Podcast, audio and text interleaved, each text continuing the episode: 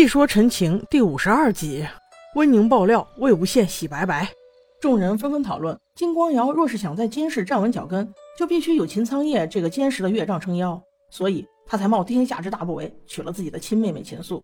这个不敢苟同。上一集我已经表达了部分个人观点，这个我觉得金光瑶也是被逼无奈，他也不想娶。想到这里，大家才恍然大悟，难怪外界都传金光瑶狠心杀子，因为亲兄妹乱伦所生之子十有八九是痴呆儿啊。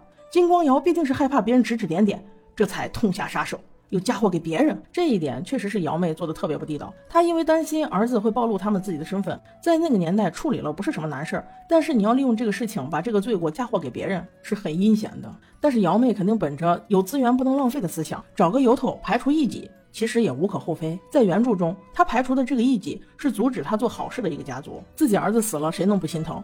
但是儿子死了，总要有点价值。他的这个思路不是不行，就是有些卑鄙。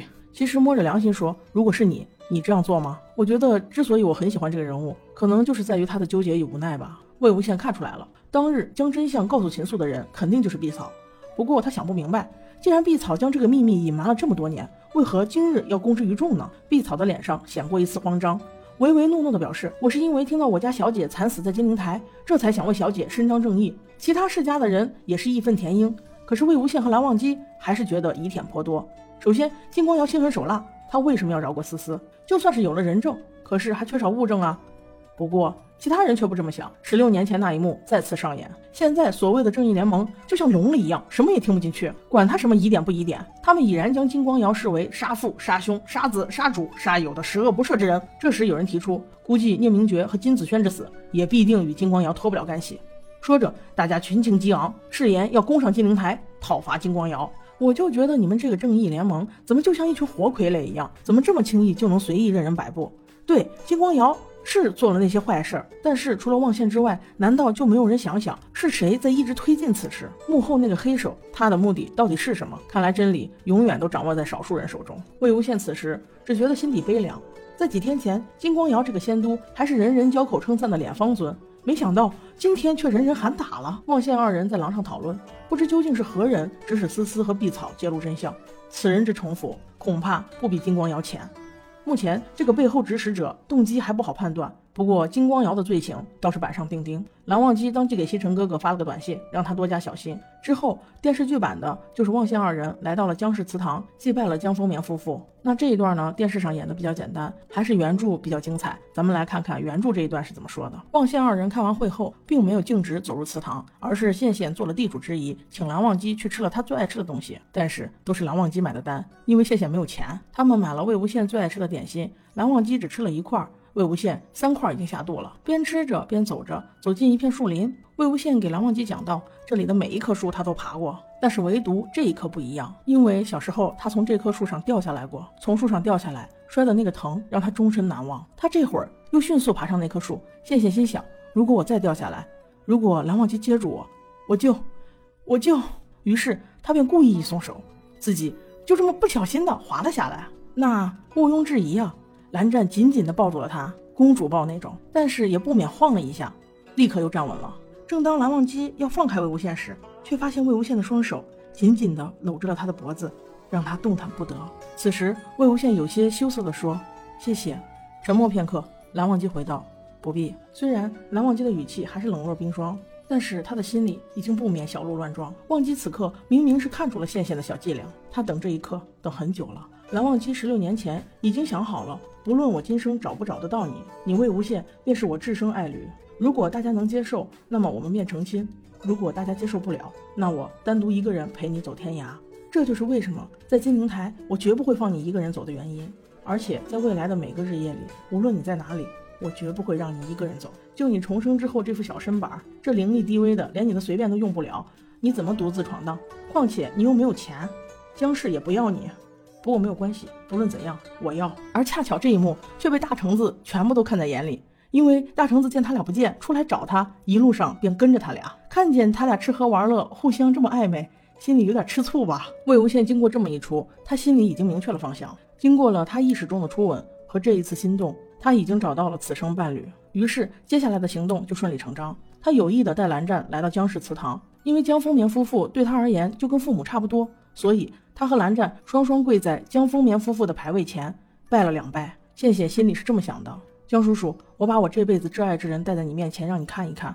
今天只是两拜。回头我一定补上第三拜，就是我们的成婚之日。当望羡二人拜了两拜之后，接下来的剧情就与电视剧版的重合。这时，江澄气冲冲地跑了过来，指责魏无羡：“你还有什么脸进江氏祠堂？”蓝忘机见江澄出言过分，生气的准备动手。魏无羡急忙拦下他，可是江澄还是不依不饶，痛斥魏无羡：“你当初就是为了帮蓝忘机，害死了我爸我妈；后来又是为了救温宁温情，害死了我姐我姐夫，就刘金玲一个人，你你简直是可恶至极！”如今你还敢把温宁和蓝忘机带回莲花坞？你还敢跪在我爸、我妈、我姐面前？你简直是可恶至极！在原著中，他还说了一些侮辱蓝忘机的话。本来魏无羡打算不跟他计较，毕竟这些都是他之前做过的错事。可是听到他侮辱蓝忘机，这就不能放过你。谢谢严肃的命令江澄，你跟蓝忘机道歉，还揪住了江澄的衣领。但最后他想到这是在祠堂里，想到江澄的爸爸妈妈、姐姐都看着，我就在这里欺负江澄，不太地道，这才慢慢松开。他难过的给蓝忘机说。咱们走吧。江澄愤怒地追了上去，抽出紫电就要和魏无羡打架。魏无羡没有金丹，刚刚又经历了大战，虚弱的直接流下了鼻血，晕倒过去。温宁闻讯迅速赶来，他结结实实的挨了江澄几鞭子，但是他还是咬着嘴唇，把随便递到江澄面前。你拔剑。江澄被逼急了，他不懂温宁是什么意思，握住剑柄，用力一拔，随便应声出鞘。江澄和蓝忘机的表情一模一样，目瞪口呆。温宁。终于说出了当年的实情，在江澄体内运转灵力的金丹，对，就是魏无羡的。江澄整个人都崩溃了，他声嘶力竭的怒吼，不肯相信这个事实。温宁把江澄当日上山的情景仔仔细细的描述了一遍，江澄这才知道温宁所言非虚，自己的金丹根本就没有被修复，而是温情帮忙剖出魏无羡的金丹换给自己的。他这才明白，为什么魏无羡一定要救温宁和温情，这不是什么英雄病。而都是自己欠的，全部都是自己欠的。他心如刀绞，难怪魏无羡再也不肯自己配剑，难怪他弃了剑道去修什么鬼道术法，那都是因为他没了金丹啊！那都是因为他只能修习鬼道术法。这要是自己，只有死路一条。蓝忘机一字一句的听着，他惊诧万分的望着昏迷的魏无羡，剖除金丹，那该是多么痛苦！蓝忘机一阵心痛，不由自主的为羡羡流下了眼泪。他将魏无羡搀扶起来。他只能默默离开，因为他怕自己再不离开的话，转身便会一剑捅死江澄。你这个忘恩负义的东西！温宁见望羡走了，便把随便交给江澄。如果你江澄不信，你随便去找人试试，看看有人能拔得出来吗？江澄像个疯子一样抢过随便，便大喊大叫的跑远了。温宁和蓝忘机带着魏无羡上了船。温宁感谢蓝忘机，因为他已经认出了阿渊。蓝忘机这才道，当年自己曾经去过乱葬岗，可是根本找不到魏无羡。没想到，却找到了躲在洞里的温苑。当时他发着高烧，大病了一场，蓝忘机便把他带回姑苏，自己照料、抚养长大。蓝忘机颤抖着询问温宁：“剖丹是否痛苦？”温宁默默地点了点头。魏无羡为了不让金丹受到质量影响，没有使用麻药，是在清醒的状态下进行剖丹的。而且两天一夜的剖丹过程漫长又煎熬，可是魏无羡还是义无反顾地熬着。蓝忘机心中五味杂陈。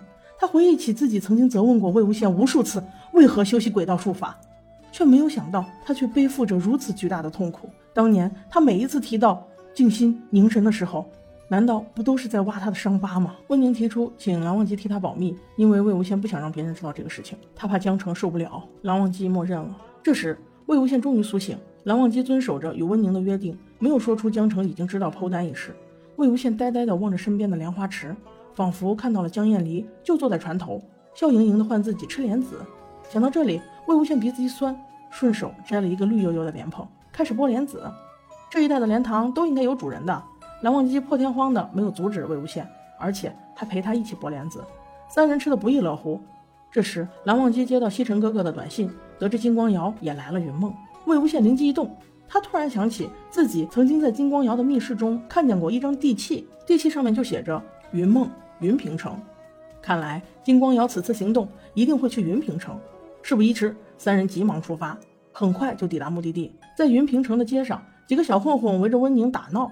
蓝忘机从他的兜里拿出了他珍藏十六年的符篆，是的，那是魏无羡当年给他的符篆，也是帮他逃过温朝追杀的符篆。魏无羡用这个符篆幻化出许多纸蝶，为温宁解了围。那电视剧的这一集到这里就结束了。但是在原著中，云平城内发生的事情，无论是望线之间的感情，还是对故事的推进总结，都是重中之重的所在。所以，我们留到下集好好说，慢慢说。